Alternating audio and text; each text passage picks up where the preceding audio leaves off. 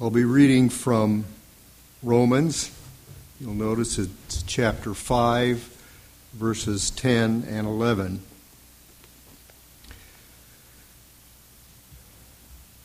For if when we were enemies, we were reconciled to God through the death of his Son, much more, having been reconciled, we shall be saved by his life. And not only that, but we also rejoice in God through our Lord Jesus Christ, through whom we have now received the reconciliation.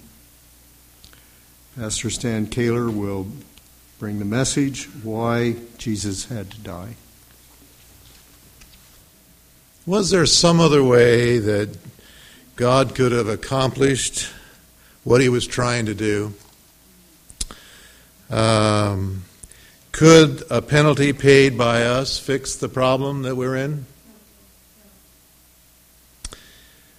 Killing the wicked? Would that fix it?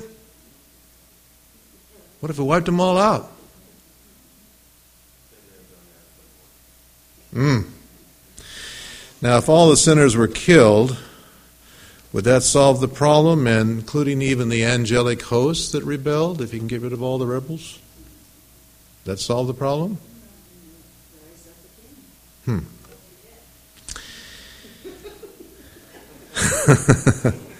Is this something what God was trying to do? Is this something that punishment can correct? Is punishment the answer to fix the mess?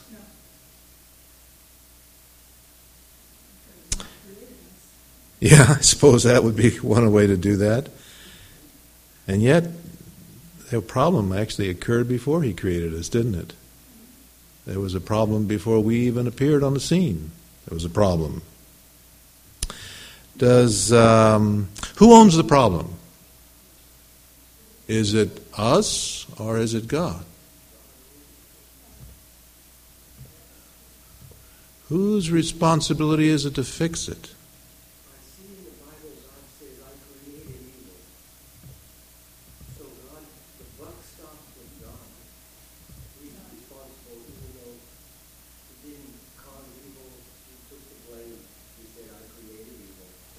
So you're suggesting that the problem is so great that only God could fix it. It's beyond our reach.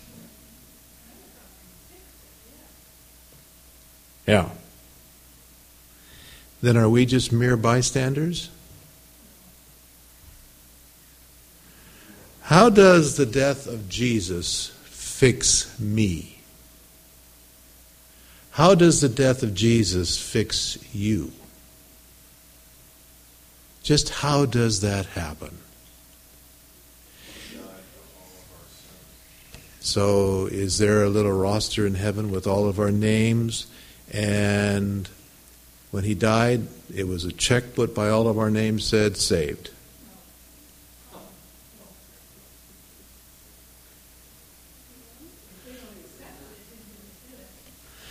Hmm. I've often wondered why God didn't fix it right after Adam and Eve sinned. I mean, why couldn't he have solved it right there and they could have had their children, they could have had a beautiful home to play in, you know, and a garden to play in, and it would have been all wonderful? Why didn't he do it right then?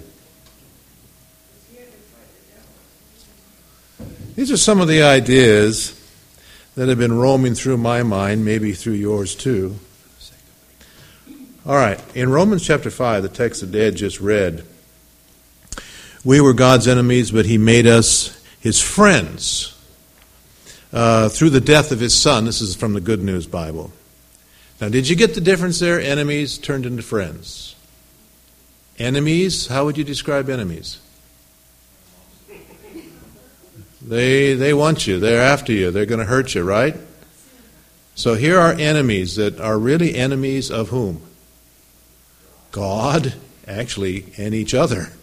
We, we are, we're dangerous without God. We're dangerous to each other without God. So we are truly, yeah, and to ourselves.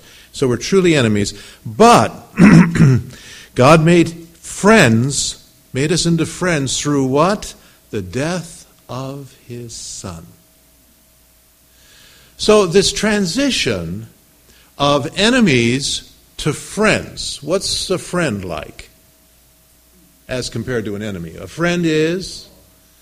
Do you relax around friends? Do friends know each other?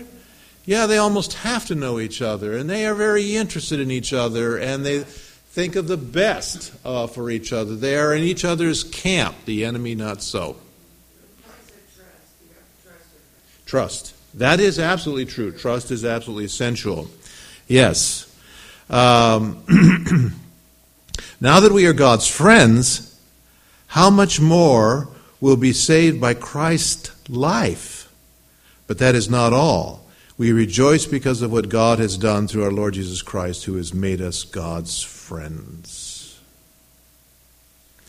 Now, in other versions of this passage, it uses, instead of friends, it uses atonement. Now, which do you like best? The word atonement or friend? You like friends. You know, atonement is a perfectly good word. Uh, and the interesting thing is, what does it mean?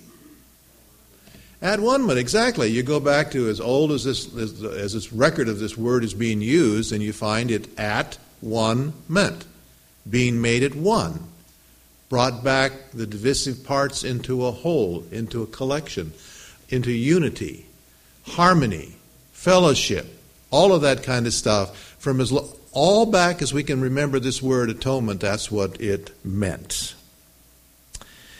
Um, and so God brings us back into oneness through the death of Jesus Christ. I want you to kind of stay with me on this because these are some pretty important thoughts that we're going to be thinking about today. Much later on, this word atonement went through a transition. Not that long ago, uh, it took on a sense of appeasement. Do you know what the word appease means? You have to, you basically have to correct a wrong by something that you do. You know, uh, if you uh, if you've broken the law, you appease that by paying the fine or a jail sentence or something like that. Something that you do fixes it. And this kind of really spoils in my mind what atonement is all about. Instead of, um, the emphasis here is on ourselves and what we do or what Christ did in order to satisfy somehow a God who is now against us. He's, and that Jesus is trying to fix the relationship between us and the Father, as though Jesus is different than the Father. And I think atonement, the old way, is a much better way to think about it. Jesus is involved very much, not with the legal or the technical terms. And when atonement came in as a kind of a legal term, a technical term, it came in with a lot of other Latin words that described you know, propitiation, expiation, and all those things I had to learn in school, and I, I wish I never had them in my head, you know, because they just put the focus somewhere other than what it should be. You know how interesting the Lord is? The Lord never used technical language to talk about how salvation works. One syllable words are good enough. Well, atonement's not one syllable, but friend is. Hmm. Well, in John chapter 3, a verse that we know very well, verses 16 17, for God, which God is it talking about there? So loved the world that he gave whom? So who's the God? So are they is the father trying to is he needing to be appeased? Not at all. Father's not that way. He's into this. He gave Jesus. It was something they did together as far as the salvation of us. And I like this other text in 2 Corinthians chapter 5 verse 19. God was in Christ reconciling the world to himself. So there, this whole idea of appeasement is way out the window. Just erase it, get rid of it. These two together are very into what they're doing. And what they are into doing is turning enemies into friends. And the cross has made that possible. Turning enemies into friends. That's what the whole agenda is all about. In chapter 17 of the Gospel of John, John has a lot to say about this. Why don't we open up our Bibles and look at this verse, uh, John 17. Here we go. We just finished uh, reading the epistles of John on Friday nights over at, at, at Willits, getting together and just going through verse by verse, and it's been a fun experience. We've learned some amazing things about John in how he presents what he is presenting. If you go down to verse 20 in chapter 17, this is the Lord's Prayer. Uh, a little different than the one you read in the other Gospels, but this is Jesus' prayer to his Father. And this is the model prayer. It is a wonderful prayer, you know, um, and we need to think about it that way. In chapter 17, verses 20 and 21, I do not ask in behalf of these alone, but for those also who believe in me through their word. In other words, these apostles would write and they would speak. And so the word would go on and the word would become immortal through their speaking. And we listen to it today and we are changed by these words. That they may what? All be one. This is atonement. This is unity. This is what Jesus was praying for in his high priestly prayer to his Father as he came to the end of his life. Father, this is what I would like from you. If I do this, please do that. Make us one. Make them one, even as we are one with one another. And that's a pretty close, intimate relationship. And so, the cross of Jesus makes it possible for oneness to take place, for a relationship to be established that changes us from what? Enemies into, into friends. Very important. Uh, the Father, the Son, the Holy Spirit are one. And they treat each other as one, and they give honor to one another. And that's exactly what God wants us to do as well. And the glory which thou hast given me, I have given to them, that they may be one, just as we are one. Now, there's other places in the Bible where the word atonement is used, this word of at one And John in chapter 12, you remember this verse, verse 32. He says, If I be lifted up, and can you finish it? Now, this is the cross again, isn't it? When Jesus was lifted up on the cross, he's going to what? draw. There is some power in the cross that draws us.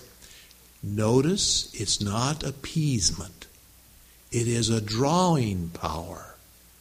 I think I've told you this story before. My wife and I went through our troubled years. You remember this story, don't you? And I was telling you about this. And we spent many a Friday night with her as far on her side of the bed as I was on my side of the bed and looking at the opposite poles. And invariably, this text would come to my mind and what it represented. Jesus, he is amazing how he does this. He gets pretty personal, pretty intimate with our thoughts. And he planted a picture of Jesus on the cross in front of me. And he says, I want you to look at this and think about what you're doing. Did you hear what I just said? I want you to look at me on the cross and think about what you're doing. And I used to hate it when he did that because I'd always lose the argument. And I really believe that she, he should, why didn't he tell her? She should have that more often, and she then lose the argument and reach over and say, I'm sorry. But never once. I'm the man. I would have to go over. I didn't know if she'd pay any attention, but I will say this invariably, she forgave me. That was good. Oh, I won't tell my wife that one.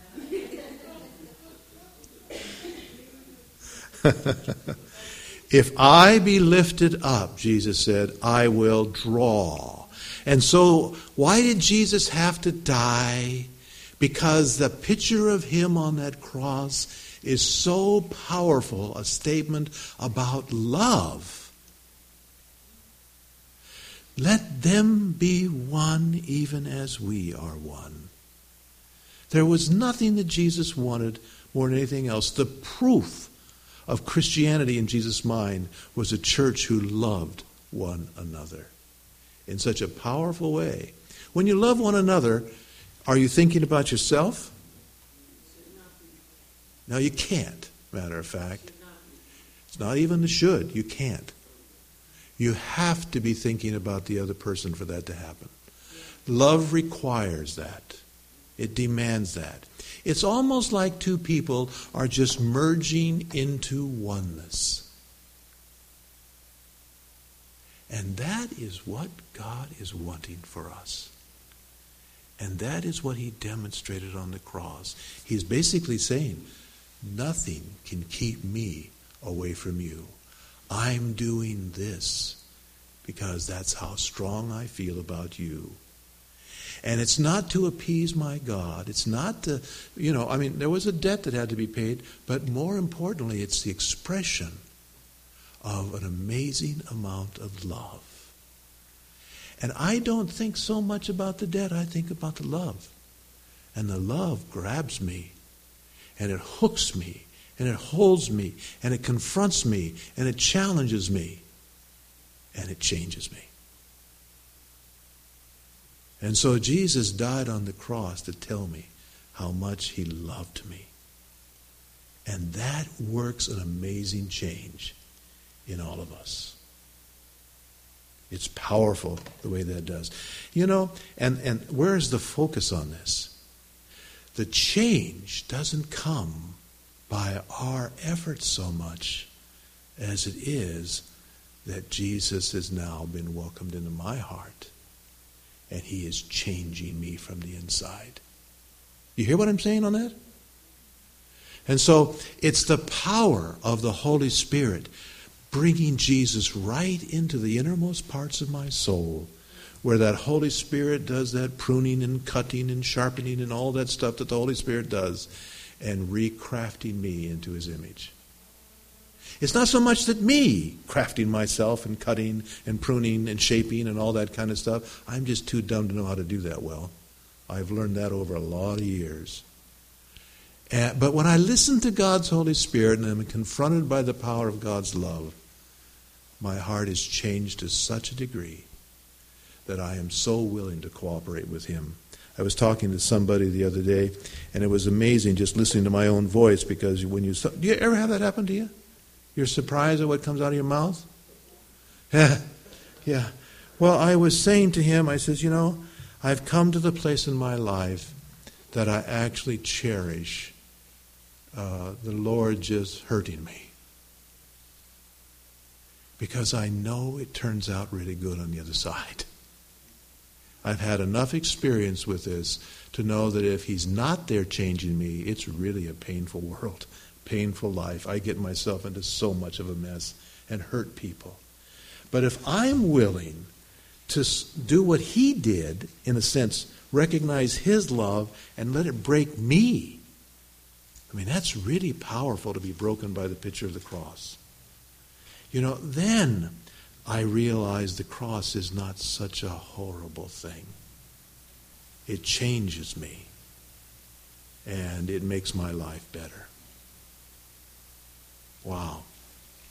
Ephesians chapter 1 Colossians chapter 1 tell us some very interesting things. And we don't have to look at those, but you can, you can check those out later. In those particular passages, it tells us that the death of Christ on the cross not only fixes the sin problem in our hearts here on this earth with human beings, there are beings on other planets. There are heavenly beings that you know that are involved in this whole issue. And the death of Jesus on the cross has changed is working in their lives as well. It is healing the rift that came into the entire universe as a result of self getting between us and God. And the only way that they get self out of the way is for Jesus to put himself on the cross and show us in a demonstration how much he loves us and what he was willing to sacrifice for us. And I just want to say in passing here, I get a little bit miffed once in a while when I find people belittling the cross. And to the extent that they don't think that there was really much of a risk there, that it was a foregone conclusion, there was no risk, you know, and also to think that, you know, the issues that they fought in the early churches did Jesus really go on the cross or was it just an apparition? You know, is it possible for God to die? All of those kind of questions. When we get to heaven, Ellen White makes an interesting statement which I profoundly affects me. She says, we are, when we know the truth and understand the extent of what Jesus has done, the crowns that are on our head, what do we do with them? Take them off and throw them at the foot of Jesus. I think that we have a clue in our head as to how much was sacrificed on that cross. And it wins our hearts even more then when we finally see it in its all of its truth. I think the scars in his hands are only some of the scars that are lasting forever. It's a long time. Now, peace is, the, is, is atonement. Atonement and peace are pretty much the same thing. That God brings peace to us. And um, there's no more fear, no more anxiety when there's peace. Um, is it possible to have a relationship with someone that you're afraid of? Can you move close into oneness when you're afraid of someone? Is that possible? It's very difficult. So, Jesus, in order to go to the cross, it was a demonstration that he loved us so much that he was willing to do that. Wasn't fear involved, there was a little bit, but he went to the cross. And that. Uh, uh, relationship that we have with Jesus is the most important relationship. Um, when I grew up in the church, and all of us are affected by our early growing up years, when I grew up, uh, didn't hear much about love. You know how old I am? I'm a very young 60s. So I've heard a lot of Adventist preaching and read an awful lot of Adventist writing. And there simply was hardly anything about love when I was growing up. I don't know why, but it just wasn't there. Do you have memories that go back that way? Okay, you were taught that. Okay. you know, and, and I remember this story of um, of uh, in John chapter 14, one of the disciples, maybe all of them, were asking, "Tell us what the Father is like." And um, and what was Jesus' response? You know, I've been with you so long, and how come you don't know what the Father is like? Yeah. And, and then they got a little bit confused and maybe says, Well, why are you talking this way? We want to not know about you. We want to talk about the Father. What is He like? They still weren't getting it. You see, because, and, and listen to this, they wanted to know about the God who terrified them at Mount Sinai, that awesome, powerful God, who consumed Sodom and Gomorrah, burned Nadab and Abihu, drowned all but eight in the flood, turned Lot's wife into a pillar of salt, swallowed Korah, Dathan, and Abiram and all of their children up into the earth, who ordered the stoning of, of Achan and his family.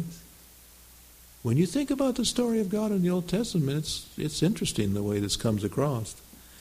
Uh, orders the illegitimate children should be banished from the camp for 10 generations, and the, in one blow, 185,000 Assyrians died. Bang. God. God did it. And killed all the firstborn in Egypt. And here before them was Jesus. How could Jesus be anything like that? So tell us about that God. Is there any difference between the two? Is Jesus as nice as we think he is?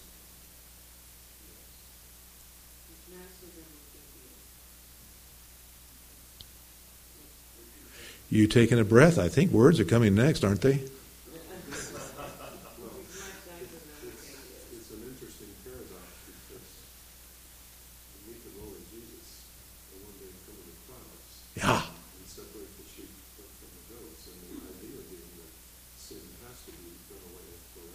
Yeah.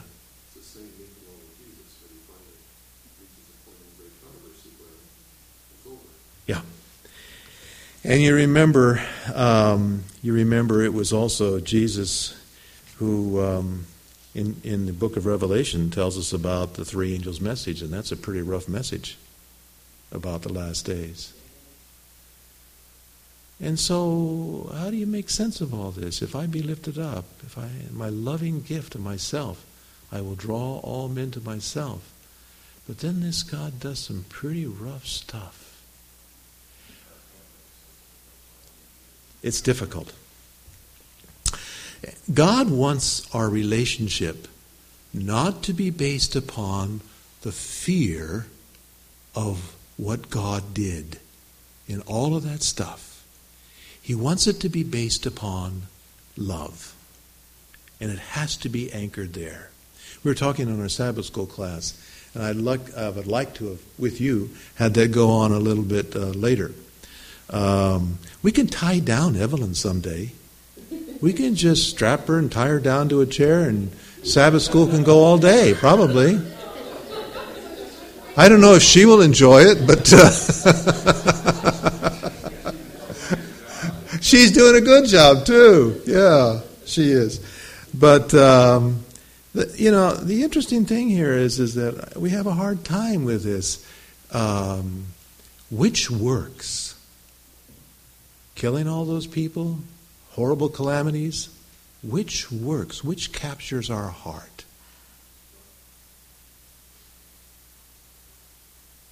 I don't think the scripture allows us to create a dichotomy there. Okay.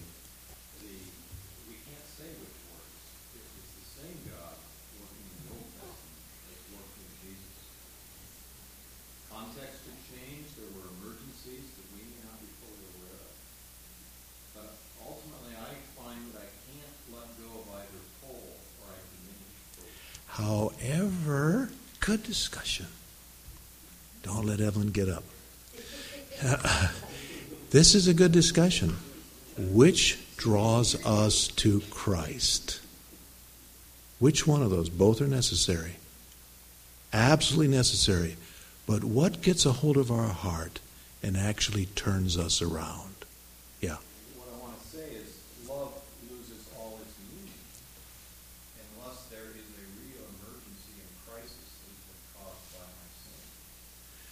If, the justice of God is, is taken away, so that it's just a matter of God being nice, which is not what you're saying, but this is how I wrestle to hold this dichotomy together. And I think I think a lot of us wrestle with this. There's a great necessity for judgment, and if we could only see the awful poison that sin is, we don't see it because we sin all the time. Do you remember? We would be tempted to bring the same judgment. There's a necessity in that. Yeah. One of the things, John, the beloved writer of a lot of these very love messages in the epistles, you'll be interested in reading the epistles because he talks about. They had a really a rough character in one of those churches that he was writing to. This, this, let me tell you about this character. John would send epistles, letters to his church. John, the last surviving apostle. I mean, is there anybody that is more important on planet Earth than John? And this is his church. And he would send messages. And one of these guys in his church would prohibit the message from being read. And he actually attempted to cast out of the church, put away, refuse membership of people that were on John's side. So we think we've got problems in our churches today. That was in John's day with John. You know? And you know what John's counsel was? Put them out. Put them out. So that's a judgment message. So John has no trouble, and he also, all through the epistles of John, he tells us, as well as his gospel, he tells us the importance of obedience. Obedience, you cannot get around it. And you remember what I said earlier? That I have come, and I want to say this it has been the love of Jesus Christ that has won my heart and has brought me to the place where now I can say what I said earlier take me into the troubled times. That's the judgment. Take me there because I know that's the best place to be. We can't remove judgment from our lives. That correction is absolutely necessary. Yes, Lord, you know, spank me, uh, persecute me, do whatever you need to do, because I have learned that that's best for me. Not that I'm a sadist, but I have learned that it's getting self out of the way and helping me to be happier on the inside as well as more effective with other people. So, but, you know, the, I guess the issue here is this is that Jesus died on the cross as a great testimony of his love for us, attempting to build a relationship with us, wanting so much that atonement, that oneness, that intimacy with us, so that from the inside, when we are in that intimate relationship, he could have some really serious talks with us, like he did with me on that bed on the other side, my wife over on the other side on there. Did we face judgment? Well, after that, we faced war issues. And but we dealt with them on a different level because Jesus was on the inside.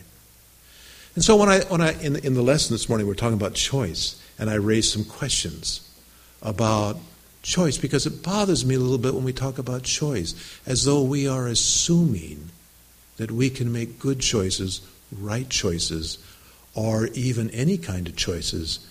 Paul talks about us being a slave, but the passages you read are absolutely right. You know, we do have a choice. And God has built our brains in such a way that unless they've been absolutely obliterated and destroyed, we do have the ability to make good choices, right kind of decisions. But it's based upon the information that is in the brain. And you will find that people, children who have grown up in loving relationships, naturally make better decisions. Children that have grown up in tempestuous and struggled and, and, and, trying relationships don't have as good ability to make those decisions. So, relationships, this is my point, relationships based upon love set us up to make better decisions. And that's what we have to do. That's what has to happen. So if we want to talk about choices, if we want to talk about, you know, becoming Christians and what the, what Jesus did on the cross, we have to remember first that he built the basis of a relationship with me. He made himself one with me. And as I recognize that, once I catch that, what does he do? Then he starts working on all the garbage. But it's from the point of the oneness and the love. Does that make sense? So we're not, absolutely, we're not getting away. But notice what it says in John chapter 15. Go over here again. We're in John chapter 15. Uh oh. Oh, it's okay. It's only 11. That's what it says. 11 o'clock. John 15. Look at verse 15. What does it say? No longer do I call you slaves, for the slave does not know what his master is doing. But I have called you friends. Remember, we were talking about earlier in the sermon about friends? And friends have this oneness, this unity, this harmony, atonement. For all things that I have heard from my Father, I have made known to you. Now, I have known and I have been, at times in my life, I have been a slave, servant. And that's all I have seen that I was capable of doing God's slave, God's servant. In fact, I take great pride in being God's slave at times. I have, what that basically means is I'm getting out of the business and making decisions for myself. You know, I figure that's God's job, not mine and I, I'll make a mess of it if I get into it. So I used to plan these unbelievable plans that I would make. My wife would say, Oh, stop it. Stop it. They never come out that way. Why are you wasting time? Don't bother me if you're going to do it. You know, just stop it. But in my mind, I had to lay it all out, make these plans of how things are going to work. And you know the problem with all that? It was all based upon me. And I was just feeding this thing of who's in charge. Me. And now that God has finally had his way with me enough, you know, I have finally realizing, you know what, I really don't care which way it works out. I've got a Lord who has promised to take care of me. And I really don't have to know all the things. I don't have to have it all fixed. You know, it's God. All I need is God. That's enough for me. And so that's, that's a neat thing. So before I was a, a, a slave, a servant, and the difference between a servant and a friend, let's look at them. What is a servant like? Is he allowed to have oneness with his master? Does he eat with his master? Does he does he does he eat with uh, does he sit at the table with his master? What did Jesus say we're going to do the first time we see him? Sit at his table and we're going to eat together. So Jesus does not want us to think of ourselves as slaves. He wants us to go into this intimate, personal relationship with Him. And the personal relationship will breed in us a knowledge of who He is. And it's been amazing, my own journey as I've uh, taken this course, to find out that God just drops things into my head all the time. Just right out of the blue, bing, bing, bing, bing. You know, problems would come up. I'd be busy trying to solve things. Not so much anymore. I just kind of say, well, I don't know. I'll just let it sit for a while, and God's bingo comes in. Or if He doesn't do that, and I have to go forward with it, I'm just waiting Him while it all unfolds to just give us guidance or to make it happen.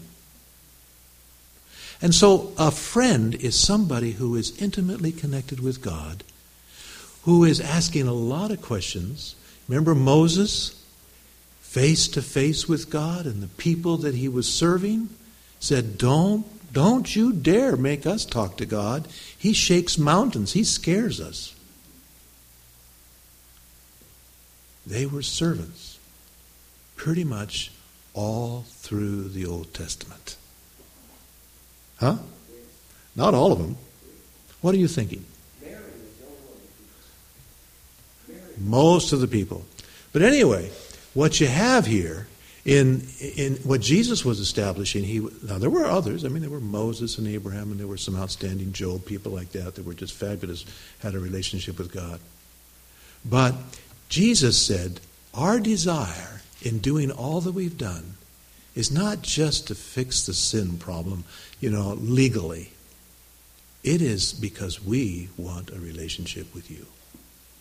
And when you build that relationship of oneness, in a friendship way, what that does is set the heart right, allows Jesus to come in and make things right. And so I think that is, um, I'm going to skip over several things I was going to say. So servants don't need to know their master's business, they don't need explanations, they don't get orders.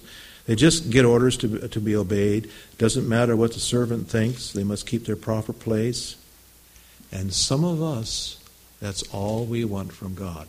It's a noble thing being a servant, but God wants more than that from us. He doesn't want us detached, distant, separate, even if we're loyal. He doesn't want that. He wants friends. Friends know everything about each other, and more is required of friendship than in servants. Do we keep the Sabbath just to obey a command? Or in keeping the Sabbath, do we discover a relationship with God. And what about every one of those commands that God gave us? They should be relational. Every one of them. And do we go around the country? You heard me spout off about this a little while ago, last time I was preaching here. You know, do, do we go around the country talking more servant language in the way we present our evangelism? And in the way we give our literature out. Then we talk about relational language and love language and friendship language. I think God is wanting something fantastic from us. He's inviting these rebels, these enemies, to become his intimate friends. And these enemies and rebels can come to a place where they can be, they can know the mind of God and they could know what's in God's mind. You remember what Abraham did? Surely the Lord will do nothing but right. And Moses said, No, God, you can't do that. I mean, these are friends that have explored the mind of God. They know what He's about, they know His heart. And that's, I think, the basis of what all this is about. And um, uh, I think that's what God is looking for today. So, why did Jesus have to die? Greater love hath no man than this, than to lay down his life for his friends. Only one thing will secure the universe from a continual scourge of sin, and I don't believe it's servants, it's friends. People that know God, heart to heart. People like Moses, Abraham, Job, Elijah, Isaiah, Micah, the apostles, etc. And you can always tell if a person has a friendship relationship with God as opposed to a servant relationship. Do you know how? How can you tell? God came and died so that we could become friends. And becoming friends, we know the heart of God. And we are changed because of that. Through that, we are changed. Well, servants will talk about salvation in technical language, legal language. Friends talk about it in personal language, experiential language. Friends have an assurance, a peace that they are loved. And they always project feelings of unity and oneness. They don't push people away. There's not something bristling about them. Associating with them leads others to feel like that prodigal son felt. They want to go home, and you feel like they want to go home. They, they know that God is there to welcome them. The fear factor is not too strong in friends. Do they give evidence that they are God's friend? Do their answers give evidence that they have thought deeply with God over issues about God and who He is? And do they live in obedience with God? So I think the reason why God died on the cross was so that He can have a relationship with us, capture our hearts, and in so doing, change us from the inside out and make us right as a result of the relationship. You see, friendship opens the heart, it opens the door, it makes the mind now capable of being changed. And that's what we need to have happen in our lives. Now, Lord, I pray that your sweet peace will fall into our hearts and that we will feel that love, that hug from the cross, that we are accepted in the beloved, and that our lives have been made over, and that we have been changed and born again. We thank you for what you have done for us at tremendous cost. You are willing to pay a great price. It touches our hearts, it turns us around, it checks us in our headlong path towards sin and destruction. And thank you for your ability that after you've caught and won our hearts, that you're able to free us from all of those things that destroy us. Help us, Lord, to be friends, your friends, and to spend more and more of every day thinking about our relationship with you. Not just the relationship of obedience, but the relationship of experiencing you, welcoming you, living with you in our hearts. May we take time to let you come in, a lot of time. May we listen to you rather than ourselves more and more. And may that friendship become so strong that it becomes the sweetest and the most powerful thing in our lives, capable of totally changing us. Each one today. In Jesus' name I pray. Amen.